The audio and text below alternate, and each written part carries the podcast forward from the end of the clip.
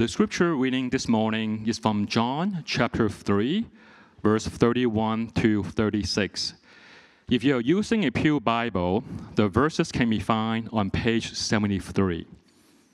Again, the verses are from John chapter 3, verses 31 to 36. Let us hear the word of the Lord. He who comes from above is above all. He who is of the earth is from the earth and speak of the earth. He who comes from heaven is above all. What he hath seen and heard, of that he bare witness, and no one received his witness. He who hath received his witness hath set his seal to this, that God is true. For he whom God hath sent speak the word of God, for he gives the Spirit without measure. The Father loves the Son, and hath given all things into his hand. He who believes in the Son hath eternal life, but he who does not obey the Son will not see life, but the wrath of God abides on him. This is the word of the Lord.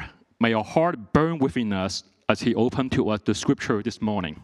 You may be seated.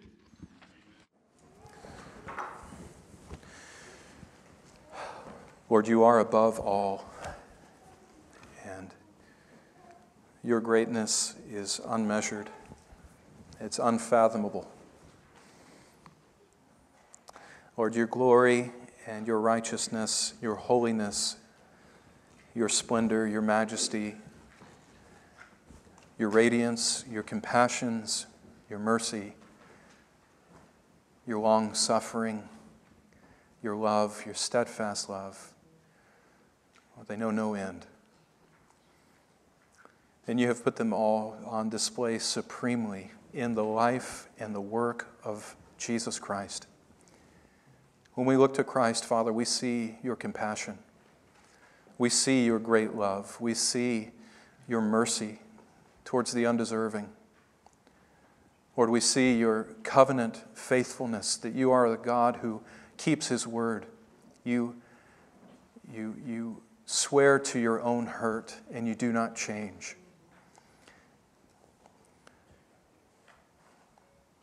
We see your loyalty, your faithfulness, that even when we are unfaithful, you remain faithful, Lord, because you cannot deny yourself. And so, Lord, I pray that you would exalt your faithfulness among us this morning. Get our eyes off of ourselves, Lord, and cast our eyes upon your beloved Son. He is the Son.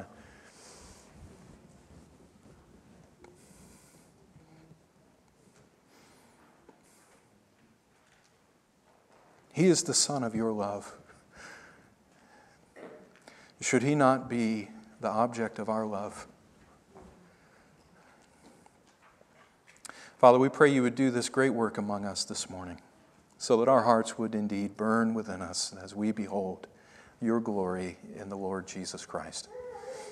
Father, we pray that you would be with those who are not among us this morning. I think of Marsha traveling to see her grandchildren, but having two grandchildren in the hospital in different states, suffering through very serious matters. God, I pray that you would fill her with grace, fill her with compassion and mercy, fill her with strength, Lord, that though she's still recovering from her knee surgery, she would have strength of your Spirit to serve mightily for the good of those to whom she's ministering. God, we pray that your presence would be with her, that you would satisfy her in the morning with your steadfast love, and in the strength of your love that you would send her forth to labor in faithfulness for the glory of your name. God, we miss her. We pray that you would keep her safe, that you would bring her back to us soon. I pray that you would heal her grandchildren, Lord, that you would be merciful in ordering the steps of these two little ones unto that point where they come to meet you, Father, and your beloved Son, that they would have saving faith in Jesus Christ. Father, we also want to lift up Vicky Patton this morning to you, and Greg Patton.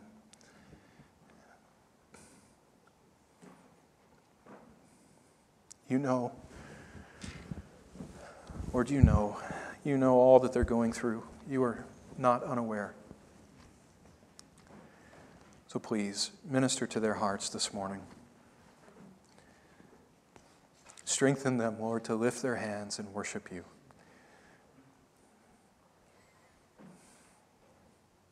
May their hope remain fixed firmly upon your covenant love in Jesus Christ.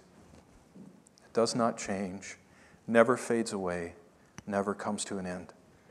Thank you for the blood of Christ, Father, that cleanses us from all of our sin. Thank you for the righteousness of Christ that makes us presentable in your sight, that you have clothed us in the very righteousness of God in Jesus Christ.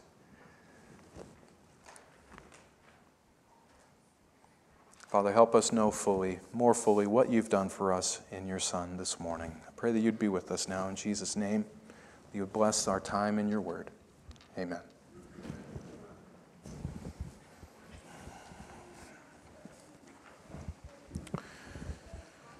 Well, Jesus Christ is above all. And that is the message of the entire New Testament. In fact, I was just reading this morning in Ephesians chapter 1 that God the Father has raised Christ up from the dead and seated him at his right hand in heavenly places, far above all rule and authority and power and dominion and above every name that is named, not only in this age, but also in the age to come. And he has put all things in subjection under Christ's feet. Christ truly is above all. That's the main point of the entire New Testament, and that is the main point of what John is saying to his disciples here in John chapter 3, verses 31 through 36. That's what he is laboring to help them understand, that Christ is the one who is above all, not John. Not any other man, but Christ. Now, we saw last week that John's disciples were feeling threatened by the ministry of Jesus, mostly because of a misplaced zeal that they had for their own teacher, John. Now, John responded basically by saying to them that they had entirely missed the point of his ministry. That John had been saying from the beginning that he was not the Christ. He was merely a voice who had been sent ahead of the Christ to prepare the way for him. He was not the bridegroom. The bride didn't belong to him. He was merely the friend of the bridegroom who had been sanctioned by God to guard the bride of his Son until the Son arrived. At which point, when the bridegroom had finally come, John says to his disciples in verse 30, it's time for the friend of the bridegroom to decrease, and it's time for the bridegroom himself to increase. Now, in verses 31 through 36, John continues to make that point by preaching five truths about the supremacy of Christ to his disciples. Five ways that Christ truly is exalted above all. And he was doing that to the end that Christ, who is above all, would be above everything and above all in the hearts of his own disciples. That's what John is laboring for. And the Holy Spirit has preserved this account of this final sermon of John the Baptist so that Christ also would be lifted up above all in our hearts as well. So today we're looking at five truths about the supremacy of Christ. And the first one is seen in verse 31, that Jesus is above all because he comes from above all. Jesus is above all because he comes from above all. I do have outline slides there. Hans, you mind getting those up for me? Jesus is above all because he comes from above all. John 3:31, he who comes from above is above all. He who is of the earth is from the earth and speaks of the earth, but he who comes from heaven is above all. Now, the opening and closing statements make clear, opening and closing statements of this verse make clear that coming from above means coming from heaven. Now, that's not focusing on Christ coming from heaven merely as a location. It's not trying to draw our attention to the fact that Jesus stepped down out of the location that is heaven in the same way that, say, an angel would step down from heaven and come to earth. That's not the focus of this verse. The focus is on the greatness of Jesus' person in distinction from everyone else. So we see from that contrast made here in verse 31, where John the Baptist says, "He who is of the earth is from the earth and speaks from the earth," or speaks of the earth. "But he who comes from heaven is above all." In other words, Jesus Christ did not originate from this world like the rest of us. His existence and nature is categorically different from ours. And therefore, by nature, Jesus is transcendent. He is ineffably above and beyond anyone and anything that is from this world. In John chapter 8, verses 23 through 24, Jesus uses this same language in reference to his divine nature to make that very point. In verse 23, it says that Jesus was saying to the Pharisees, he was saying to them, "You are from below, I am from above. You are of this world, I am not of this world." See, there he's making a statement of quality. So the Pharisees are from the world, and therefore they have the quality of being from the world. They understand things as if they are from the world. They are limited in their perspective. But Jesus is above all. He is not from this world. He is from above. Verse 24 makes clear what he is saying. He says, "I am from above, and unless you believe that I am, you will die in your sins." So the majority of commentators believe that Jesus is here claiming to be the I Am, the one who revealed himself to Moses in the burning bush, Yahweh himself. And so when Jesus says, "I am from above," he's not simply saying that that is where he came from. He came from above. He is also saying that he is, by making that statement, making a claim to deity. "I am not of this world. I came from above. I am the I Am, and I am the one who never had a beginning, but only pure self-existence." That's what Jesus means when he says, "I am from above." Now, and notice in verse 24 that according to Jesus, if a person does not recognize this truth about him, he or she has no salvation. He or she will die in his or her sins, because not recognizing that Jesus is the I Am only proves that that person has not yet come to understand the truth about who God really is. Now, since Jesus is the only one who has come down to earth from heaven, he is by nature above all. There is no one like him.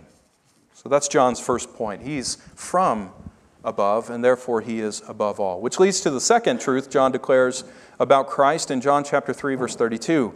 Jesus is above all because his knowledge is above all. John chapter 3, verses 31 and 32, John says, "He who is of the earth is from the earth and speaks of the earth. He who comes from above is above all. What he has seen and what he has heard, of that he testifies, and no one receives his testimony."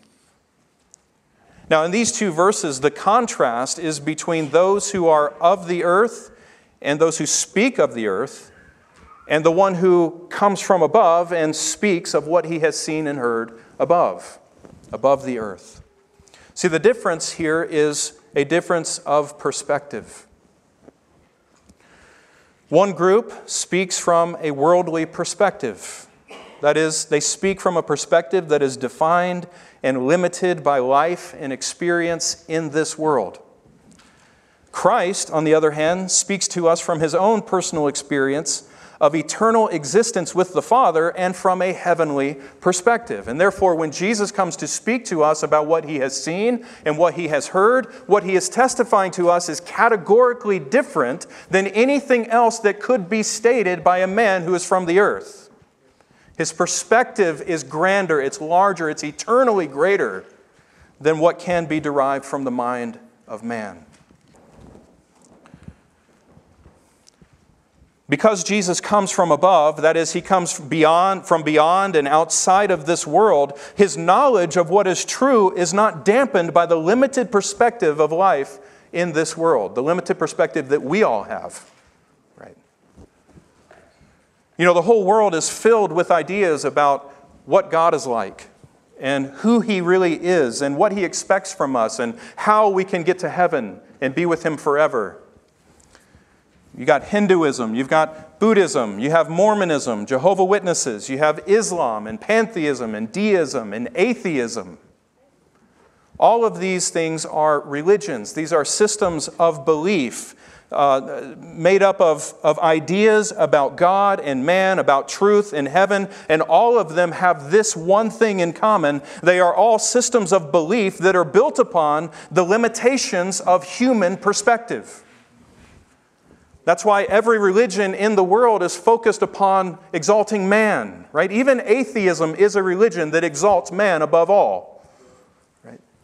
That's why every religion in the world, even those that claim deity, are focused upon the exaltation of man and what man can do and what man can be and what man can offer. Only Christianity comes to the world and says man can do nothing. Man can offer nothing unto God. It's all got to be God or it's nothing at all. All of those systems of belief are built upon the limitations of human perspective and human thoughts about what is true. They are earthly in their quality. They're not heavenly. They all speak about truth in an earthly way, and therefore they do not have the ring of a heavenly quality to them. And that's exactly why John says here in verse 32 that Christ has given this testimony, but no one receives the testimony of him who gave it. Why does the world not believe in the message of Jesus? Why does the world stumble over the gospel? It's because the testimony of Christ about what is true does not fit in with the common thinking of the ways of the world. The gospel of Christ is of a different quality than what the world would hold up to be true or desirable. The gospel of Christ is of a different nature and of a different standard. It's actually offensive to the world because it is foolishness to them. It appears weak and it appears pathetic. And you know what's even more pathetic than the way they view the gospel is the way the church tries to accommodate that pathetic view of the gospel. The world is never going to understand or comprehend the reality and the glory of Jesus Christ on their own. So why does the church pander to the ways of the world, trying to get them into the door? We have forgotten that salvation really is a supernatural work of the Holy Spirit, haven't we? And the means by which the Holy Spirit works is the proclamation and the declaration of truth that has come down from heaven in the man Jesus Christ. Amen.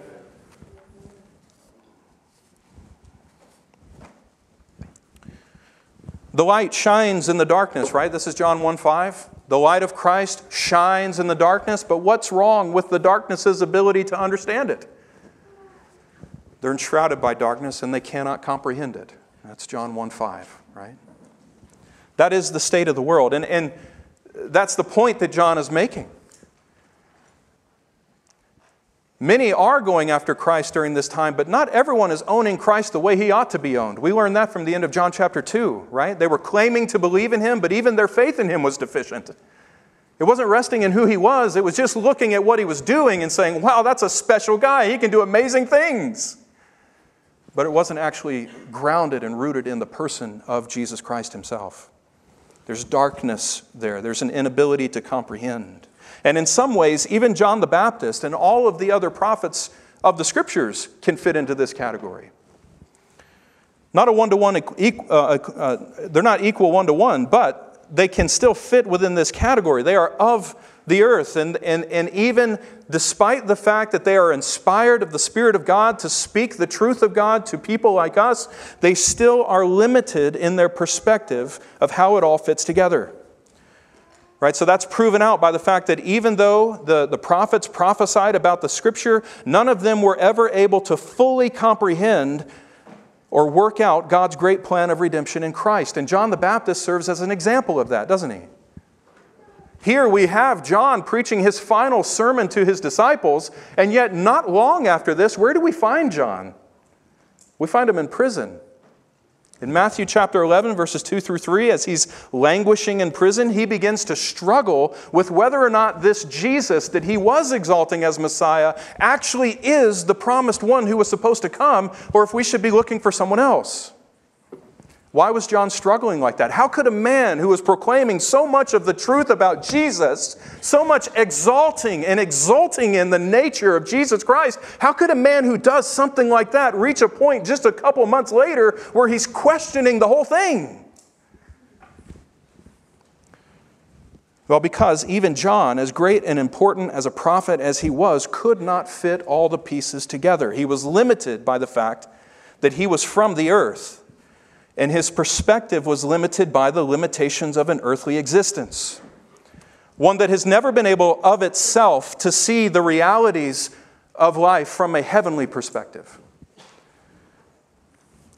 But that was not the case with Christ. Christ came down from heaven, and what he has seen and heard from the perspective of heaven, he came down to make known to the world, so that we who are limited to a fallen and corrupted and sin-filled worldly perspective about reality would be able to comprehend and understand what is true. And beloved, that's the purpose of the entire New Testament. That's why you have New Testament scriptures. It's to communicate to you the fullness of the message that Jesus has come to testify to us. The entire New Testament is designed by the Holy Spirit to train us who are followers of Christ to look at the world around us and to look at all aspects of our lives, not from an earthly perspective, but from a heavenly perspective. To retrain our minds and to reshape the mindset that we carry with us day to day and moment by moment. The purpose is to shed the earthly mindset in all of our earthly ways and to renew our minds according to the heavenly truth that Jesus Christ has made known to us in his testimony. So Jesus is not only above all because he comes from above, but he is above all because his knowledge is above all. His perspective of what is true is beyond any of our abilities to rival. Which leads to a third statement. Jesus is above all because, thirdly, he is the only way for anyone to have fellowship with God. Jesus is above all because he is the only way for anyone to have fellowship with God. John chapter 3, verses, parentheses here, I don't have this written in my notes, but that's really important for John's disciples to hear, isn't it? Because they're upholding who as the ultimate teacher? John the Baptist, right? And they were just having an argument with the Jews about purification and how you can be pure in the eyes of God. They thought they were in the right. Remember what we said last week? What we see in their interactions with John is proof of the fact that even they were not yet in a right relationship with God. And so John declares to them, his disciples, trying to ground this into them and root them in the truth of Christ, that the only way for anyone to have fellowship with God is to go to Jesus. John 3, 33 through 34, though there were many who did not receive Christ's testimony, it says that the one who has received his testimony has set his seal to this, that God is true. For he whom God has sent speaks the words of God, for he gives the Spirit without measure. You know, the way that you respond to the teaching of Jesus Christ reveals the truth about your relationship with God. You either call God true or you call God false based upon how you respond to Jesus' testimony. You either believe in and receive God the Father and God the Holy Spirit, or you reject them. And it all has to do with how you respond to the teaching of Jesus Christ. Notice that this testimony that Jesus came from heaven to give to us, notice that it involves all three persons of the Trinity. First of all, obviously it involves the Son, right? Because the Son is the one who is incarnate. The Son is the one who is speaking to us as a man. He's the one who became flesh and dwelt among us. And he is the one in whom we have seen the glory of the Lord with our own eyes, John says. So obviously the Son, the eternal Son of God, is involved, the only begotten of the Father. But then secondly, these verses also say that the Father was involved. Because the Son was sent by who? God the Father. Yep. This is actually going to become a major theme in this gospel, that Jesus is the only one who has been sent from the Father into this world. John 10:36, for example, Jesus, in this argument about whether or not he should call himself the Son of God, people were offended by that, and Jesus looked at them and said, well, wait a second. What do you say of one who was sanctified by the Father? That is, one who was set apart and ordained as a holy messenger. What do you say as one who was sanctified by the Father and then was sent by the Father into the world? Is he not exalted, is what Jesus is really getting at there with the Pharisees who are not believing in him. But the point is that Jesus rests a major part of his teaching upon the fact that he did not come of his own will, he did not come of his own volition or his own authority. Jesus was sent forth by the Father to declare the words of the Father to this world. Now that's important because it means that Jesus is the Father's only divinely appointed representative. In the ultimate sense, Jesus is the Father's appointed representative. And we get that significance from the word that's used here even. When it says that Jesus is the one whom God has sent, that word belongs to the same group of words, that same family of words from which we get the word apostle. And you know what apostle means. It's one who is sent, right? One who is sent with the full authority of the one who sent him. So Jesus is the great apostle whom the Father has sent into this world, who came down from heaven with full and unreserved authorization to speak to us on the Father's behalf. That's Jesus. That's Jesus. I don't have time to do this, but I love that. Because it means whenever I read the words of Jesus and whenever I hear Jesus speaking to me from his scriptures, when I'm sitting underneath the words of Jesus Christ, I'm sitting underneath the very words of the Father being given to me. There is a fellowship, there's a relationship between sitting under Jesus and sitting under the Father. To be under one is to be under the other. To receive a word from the Son is to receive a word from the Father. There's no division. There's no separation here. I remember when I was first saved, I really struggled with this point. When the Lord brought me to salvation when I was 16, I had no problem with the idea of the Holy Spirit. I had no problem with understanding how to approach the Father, at least by my limited perspective, my limited understanding. I had no problem with that. Where I stumbled was, what do I do about Jesus? How do I come to God in Jesus' name? Isn't that kind of going somewhere else in order to get over to God? Just a really deficient understanding of the Trinity, right? The triune relationships of the God. One God, three persons, one being. You guys get all that, right? Yeah. Amen. Amen. Yeah. Yeah, we do and we don't, right? This is the glory of the Trinity, is that it was revealed in time and history through experience, right? This is one of the greatest proofs that Christianity was not developed from the mind of man, because man could never comprehend or come up with a system of belief in relation to God that would have anything like the doctrine of the Trinity. Everyone stumbles over that doctrine. Is that not proof enough that this did not come from man? It didn't come from the mind of man? Well, anyway, that's a parenthesis there. So, Jesus is the Father's appointed representative, and he is the only one fully authorized to speak to us on behalf of the Father.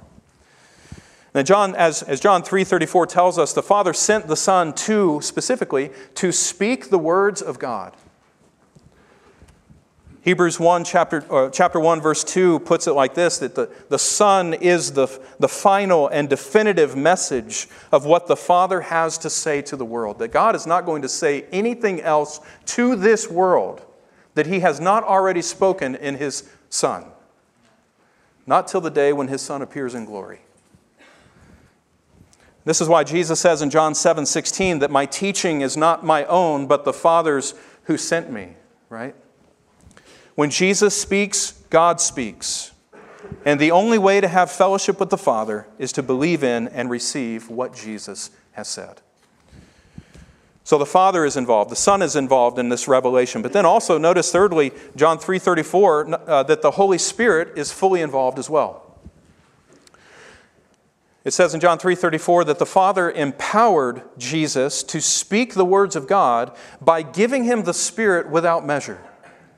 Without measure. It's actually in Greek, this is worded as a negative statement.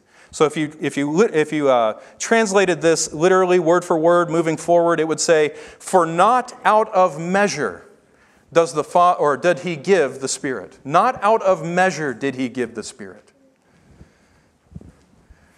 In other words, the Father, when he empowered his Son for ministry among us as the perfect man, the God-man, Jesus, when the Father empowered him to fulfill his work and to make known this testimony of God to the world, he didn't just give some part or some measure of the Holy Spirit to him in order to accomplish that. The Father chose to give all of the infinite fullness of the Holy Spirit to his Son in order to empower him for earthly ministry. Amen. Amen, brother. That's good. Jesus had the fullness of the Holy Spirit in his ministry. Wow. We have only ever tasted parts of the Holy Spirit in our experience with God. You know that, right? What I mean by parts, I don't mean that the Spirit was cut up in pieces and he's being piecemealed out to us. What I mean is our experience of the Holy Spirit is limited to the here and now. We're not fully glorified with Christ yet. And so our experience of God through the means of the Spirit is very limited. Some of us, you know what I'm talking about. You have tasted so deeply of the reality of God and his nearness and his glory that you have been left beside yourself, unable to do anything else. I remember one night being so overwhelmed by the presence and the reality of God that all I could do was sit in my bed and weep for hours. Lord, I can't believe your glory. You are so wonderful. You're so majestic. Being caught up in the Spirit of heaven. That's what happens when we taste of the Holy Spirit. And that is just a small measure of what's waiting for us in eternity. See, man, a lot of parentheses today, right? Every taste that we get of the Spirit of God and life of God in our souls, every taste that we get is simply a measure that God gives to us to encourage us to press on after more. Have you ever had glory flood your soul and then been left afterward with a sense that God had departed? Like, what happened? Wait, Lord, what did I do? You were just with me, it seemed, in a way that was very unusual. And now, where are you? In our experience, that can be something very trying, right? We have to remember in those times that when we have tastes of the Spirit like that fill us with a sense of glory, and then those tastes are gone, all that the Father has done is taken one step forward, and he's calling us to make another step forward with him. Right?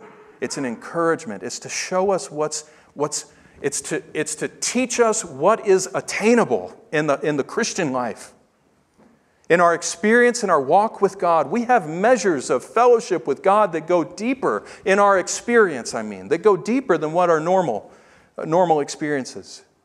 And those things are there to encourage us to keep pressing on after Christ. Keep laboring towards more until the day of glory when we're finally and fully conformed to the image of God's Son. All right. Close another parenthesis there. The Holy Spirit was fully involved in the ministry of Christ as well, in making known this testimony to us. And so when the Father gives the infinite fullness of the Holy Spirit to his Son in his earthly ministry, it was out of that infinite fullness of fellowship with the Holy Spirit that God the Son spoke the words of the Father to us. So it was out of this infinite, eternal fellowship with the Spirit of God that Jesus spoke forth the words of God. And what we're getting here is just a glimpse. We're getting a tiny glimpse in time of the relationship of the Father, Son, and Spirit in eternity. How they have existed with one another, the triune God, from all eternity. The Holy Spirit has a unique function in revealing God's Word to us. He is the one who empowered all the prophets who have spoken God's Word in the past. So Moses, Elijah, Jeremiah, Ezekiel, Isaiah, they all spoke the Word of God by the Spirit of God. And 2 Peter 1:21 confirms that. It says, "No prophecy was ever made by an act of human will, but men, being moved by the Holy Spirit, spoke from God." So who is the initiator here? It was the Spirit of God, right? Now, no prophet prior to Jesus Christ ever had that kind of ministry of the Spirit operating in their lives to the same degree that Christ did. They had it. They had the Word of God revealed to them at many times and in many portions. Hebrews chapter 1, verse 1 says, "But Jesus has the fullness of the eternal Spirit poured out to him, given to him, in order to confirm and empower him in his ministry." And the purpose of that was so that the person of the Holy Spirit would ensure that the words spoken by the Son were clear, perfect communication to us from the Father. The Spirit of God is the one who made sure that the words of Jesus were actually the very words of the Father being spoken to us. Is your mind spinning yet on all these relationships between Father, Son, and Spirit and how that works out in time and in eternity and the difference and distinctions and yet similarities there? Doctrine of the Trinity is glorious. And let me point out something here too, that the work of the Holy Spirit is inextricably tied to the words that Christ spoke. That's the connection in verse 34, where Jesus speaks to us the words of God because the Father filled him with the Holy Spirit without measure. This is why Jesus says in John 6:63 that my words are spirit and are life. Spirit there should be capitalized. They are spirit and they are life. They are the very words of the Holy Spirit given to us. And because the words themselves are the product of the ministry of the Holy Spirit, therefore, all true fellowship with the Holy Spirit is inextricably tied to our relationship to Christ's Word. You cannot have a relationship with the Holy Spirit if it is not thoroughly enveloped in a relationship with God to His Word, a relationship with God's Word. We don't worship the Bible here, but we worship the God of the Bible. And His voice is given to us in the very pages of Scripture. Now, all this means is that it's impossible to believe in and have fellowship with any member of the triune God apart from believing in and receiving the testimony of the man, Jesus Christ, the testimony that He has given us. John 3:33, it tells us that there's only one way to set our seal to this, that God is true. And the only way to do that, the only way to profess faith in the true and living God, is by receiving the testimony about Him that He has given to us in His Son. You guys still with me? That sounded convincing. The God who is the God who is one with Jesus Christ. To deny one is to deny the other. And actually, if you reject the testimony about God that He has given us concerning Jesus, if you reject the testimony about God that Jesus has given to us, you are by that act calling God a liar. 1 John 5:10, it says that the one who believes in the Son of God has the testimony in himself. The one who does not believe God has made him a liar because he does or has not believed in the testimony that God has given concerning His Son. So you cannot reject the testimony of Jesus without calling God the Father a liar. God the Father has testified to us about His Son in many ways. He testified to us about His Son at His Son's baptism. He testified to us about his son at the Transfiguration. He testified to us over and over again through the signs and wonders and miracles that Jesus performed. He testified to us about his son in the law. He testified to us about his son through all of the prophets, including the final prophet, John the Baptist. And then ultimately, the Father gave witness to his Son about the truth of his Son and the truth of his Son's teachings when he raised him from the dead. The Father did all of that. And if you choose to reject Jesus Christ as his Son, and you refuse to receive the Son's testimony about his Father, then you are calling God the Father a liar, because you are saying that his work of vindicating his Son and bearing witness to him was nothing more than a lie. And God is no longer God. The Father was lying. The Spirit was lying. Well, that's blasphemy. And no one blaspheming God can at the same time have fellowship with him. See, in order to have fellowship with God the Father and the Spirit, everyone is forced to have fellowship with Jesus Christ the Son. John 14:6, Jesus says, "I am the way, I am the truth, I am the life, and no one comes to the Father except through me." And the touch point, in other words, of all of our fellowship with God is Christ and his word. So our fellowship with God is entirely dependent upon our fellowship with his Son. Now, fourthly, John says that Jesus is above all because the Father's love for his Son is above all. Jesus is above all because the Father's love for his Son is above all.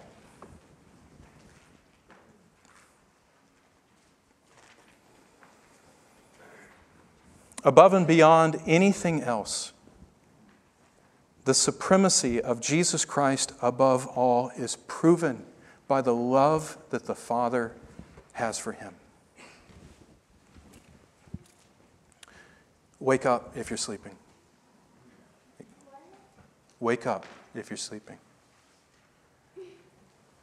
The Father's love for his Son is the greatest demonstration of the supremacy of Christ that we've ever been given.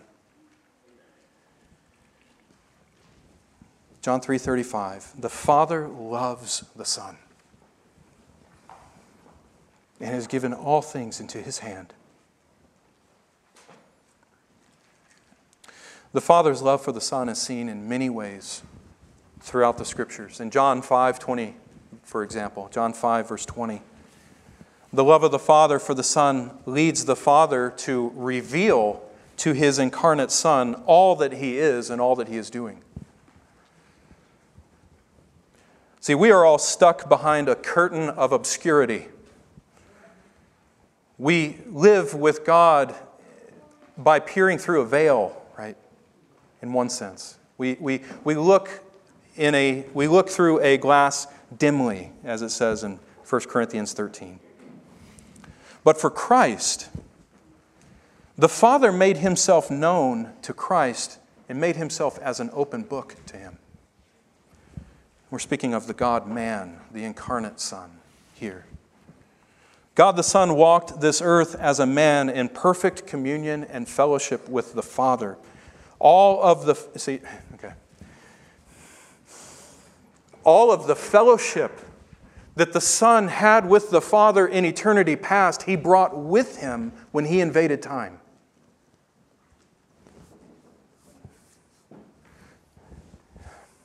All the fellowship that the Son has had with the Father outside of creation for all of eternity, all the fellowship that Jesus has had with the Father, he brought with him as a man into time.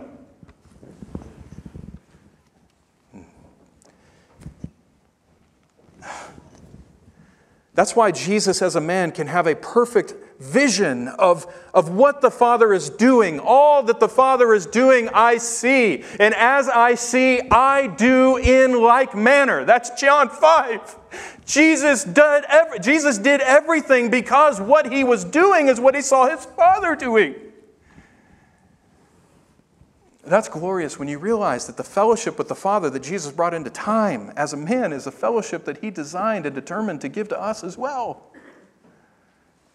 One day we're going to have the fullness of that fellowship. Revelation 22, one day we will be with God in a new heaven and new earth, and we will see Him face to face.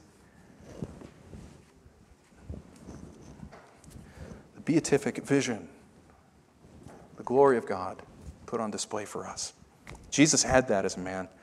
And having that as a man in His earthly ministry was a demonstration of the Father's deep love for Him. But in John 3:35, the Father's love for the Son is manifested to us in a different way. The Father demonstrates His love for His Son when He gives all things into the hand of His Son. And to be clear, all things literally means in the Greek, all things, everything. So, for example, in Psalm 2, verse 8, it says that all things that the Father has given into the hands of the Son includes kings and rulers of the earth and all the nations of the world. The Father has given the very ends of the earth to be the special possession of His Son.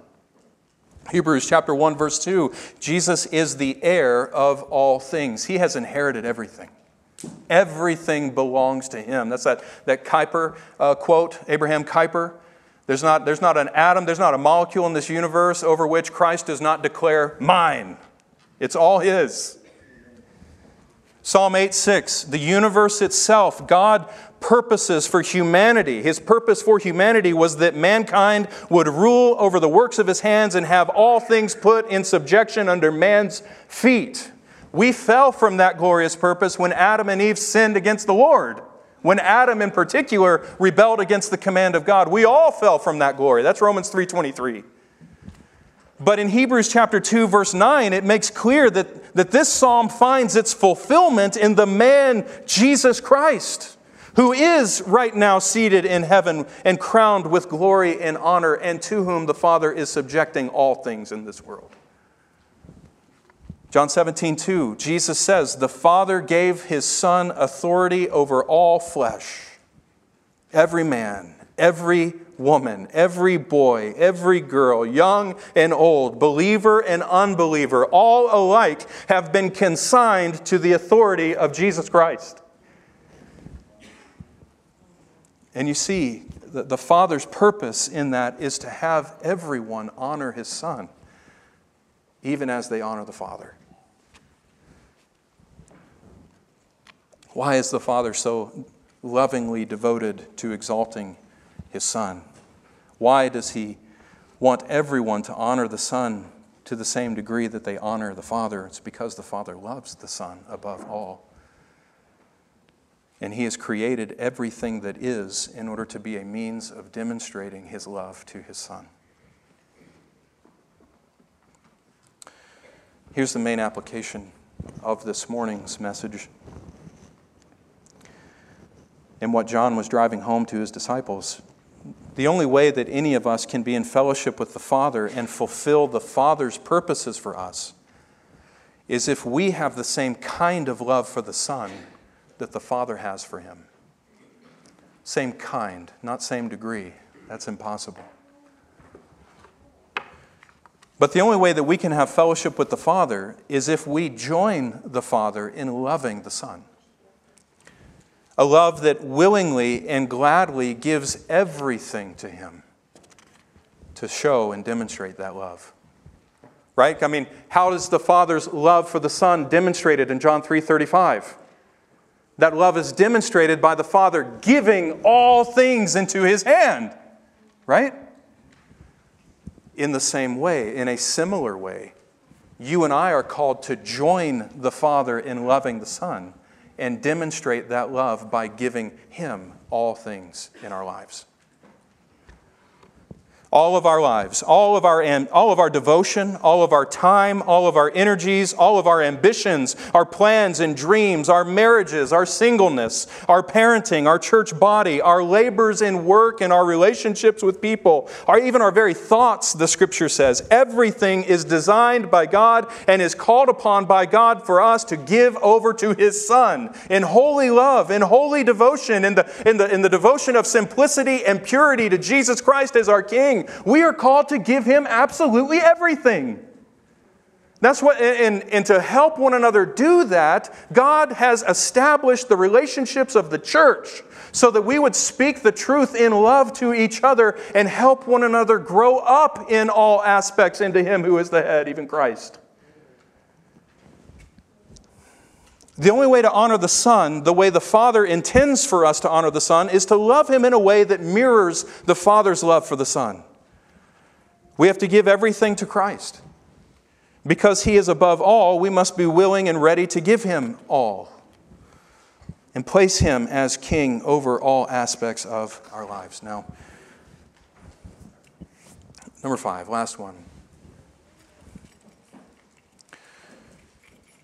According to John, Jesus is above all because He is the dividing line for all. I couldn't think of a better way to describe that. I got James White in my head now. Welcome to the dividing line. Jesus is above all because He is the dividing line for all. John 3:36, he who believes in the Son has eternal life. He who does not obey the Son will not see life, but the wrath of God abides on him. Here is the great division that exists between humanity. Those who believe in Christ and have eternal life with God, and those who refuse to obey Christ and who will eternally perish under the wrath of God.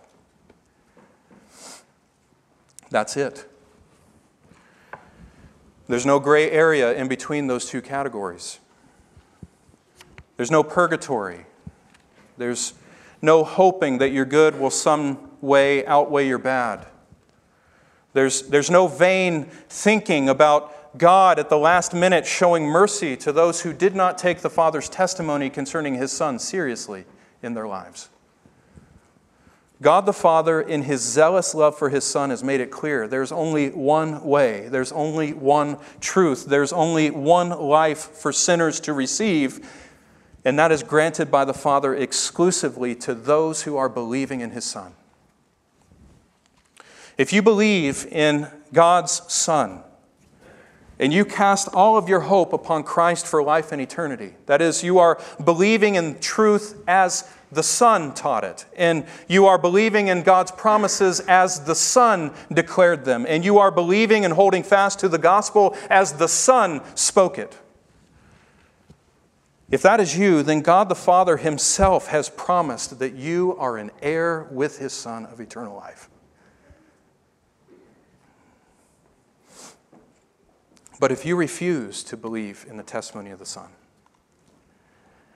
if you will not believe, or as John puts it, if you will not obey the Father's Son and His command to believe in His Son, if you will not follow His teachings and give to Him the allegiance of all of your faith and devotion, then you will eternally be an object of the Father's wrath.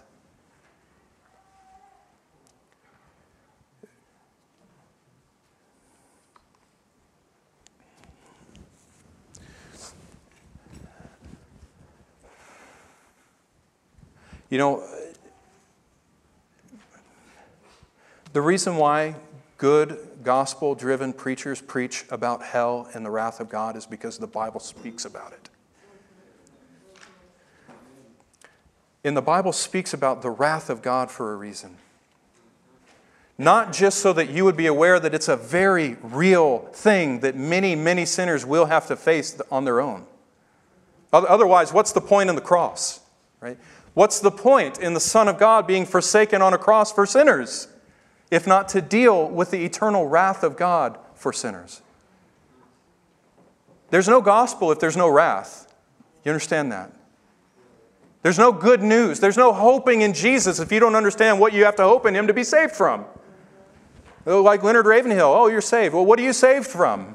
Are you saved from lust? Are you saved from sins? Are you saved from bad manners? Come on, what are you saved from? You're saved from God if you are saved in Jesus Christ. You're saved from the wrath of God. You need to understand this. Even believers in here, you need to get this because this is what's going to drive you to remain faithful to the Lord Jesus Christ for the rest of your life. You understand that the warning passages in Scripture are there for a reason. They're not there just to tell us what false believers might, what will happen to false believers. They're there to warn all who profess to be true believers to examine themselves and to keep their feet walking in the narrow path of the gospel.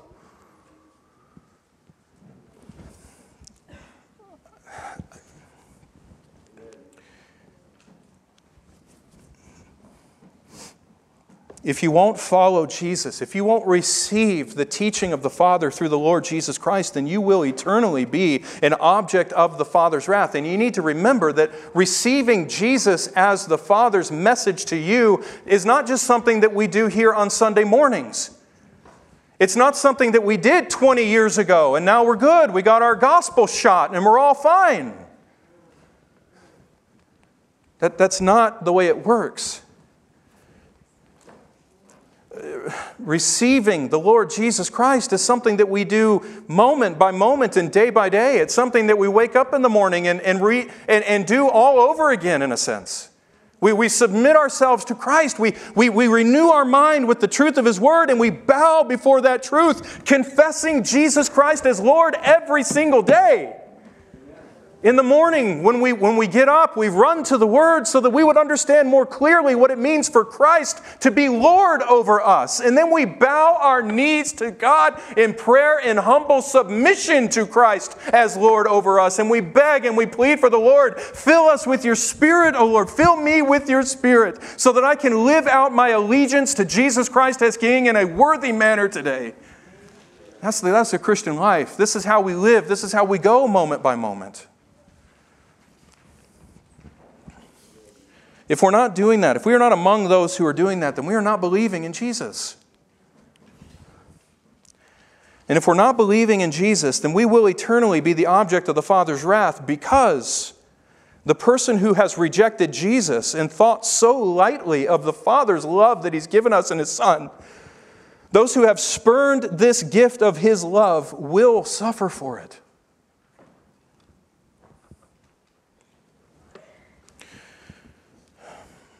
You know, the change here, a lot of people make a big deal about that change from belief to obedience, belief to obey in John 3:36. I think there's a very simple reason for that change. And it's because the gospel is not just a declaration of hope, it's a command. It's a command to receive that hope. We're all commanded to believe in the Lord Jesus Christ. And if we won't do that, then if we cannot and we will not receive Jesus Christ and obey the command to believe upon Him, then we cannot and will not be saved in the day when the Father vindicates His Son over against all of His enemies. We will find ourselves being one of those enemies. See, the Father has the love of the Father for the Son is so great that God the Father makes His Son the hinge for every human being as they swing out into eternity. The Father, in other words, the Father forces everyone to have personal dealings with His Son. Either prior to the day of judgment, by closing with His Son in faith, or at the day of judgment, when all of his enemies are forced to bow and confess His glory. Either way, God demands every single human being to have personal interactions with Jesus Christ, and every single one of us will. So whether a person receives the gift of eternal life or remains condemned under the wrath of God, it all hinges upon how we respond to Jesus. What God will do with you depends on what you do with what He has made known to us in His Son. John declared all of this to his disciples in hope that this message would land on them with weight and power and force them to give themselves over to Jesus Christ. Well, that's exactly why the Holy Spirit has preserved this final message of John the Baptist for us, so that we too would be crushed under the holy weight and glory of the supremacy of Jesus, and that we would flee to Him and in faith give ourselves to Him. And I pray that that's you. I know I'm an odd preacher and can be very hard to sit under at times. I'm not ignorant of that. You guys are very gracious. But at this point, the question that remains is simply this: which Which one are you? What camp are you in? Are you believing in Jesus? Practically. Not have you made a profession of faith, but are you actually living a life that proves you believe in Jesus Christ? You're turning away from sin in practical ways. You're not watching that TV show, and you're not listening to that radio program, and you're not letting your eyes look upon that person that way. You're not fostering bitterness in your heart. You're actually seeking to live in reconciliation and love and harmony within your marriages. You're seeking to love one another in the truth of Christ. You're seeking to use all that Christ has given you in your lives for the sake of His kingdom and His glory. Is that you? Don't deceive yourself into thinking that just because you've made a profession of faith, that all of a sudden you're going to be saved by that profession. That profession must work its way out in life. It must lead to obedience to the Son. Which one are you? Are you believing or are you disobeying?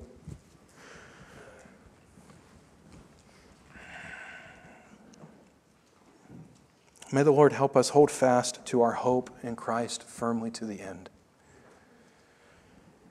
until the day when He who comes from above will come again and will receive His own unto Himself. Father, we pray that You would guard our hearts unto that end. Lord, we don't want to play games. We don't want to be guilty of thinking lightly of these matters. Lord, this eternity is at stake. You make that very clear to us right here in John 3. We must be born again, and we must see Christ as supreme. And we must respond to His supremacy in faith. Lord, please give us grace. Give us grace unto that end. And may Oak Ridge Community Church be a body of believers with hearts that are more firmly and tightly bound to the glorious Lord Jesus Christ. Father, we pray for this in Jesus' name. Amen. May the Lord bless you, and may He keep you. May He make His face shine on you and be gracious unto you. May He lift up His countenance upon you and give you His peace in the name of Jesus Christ. Amen. Amen. Amen. May you go in peace.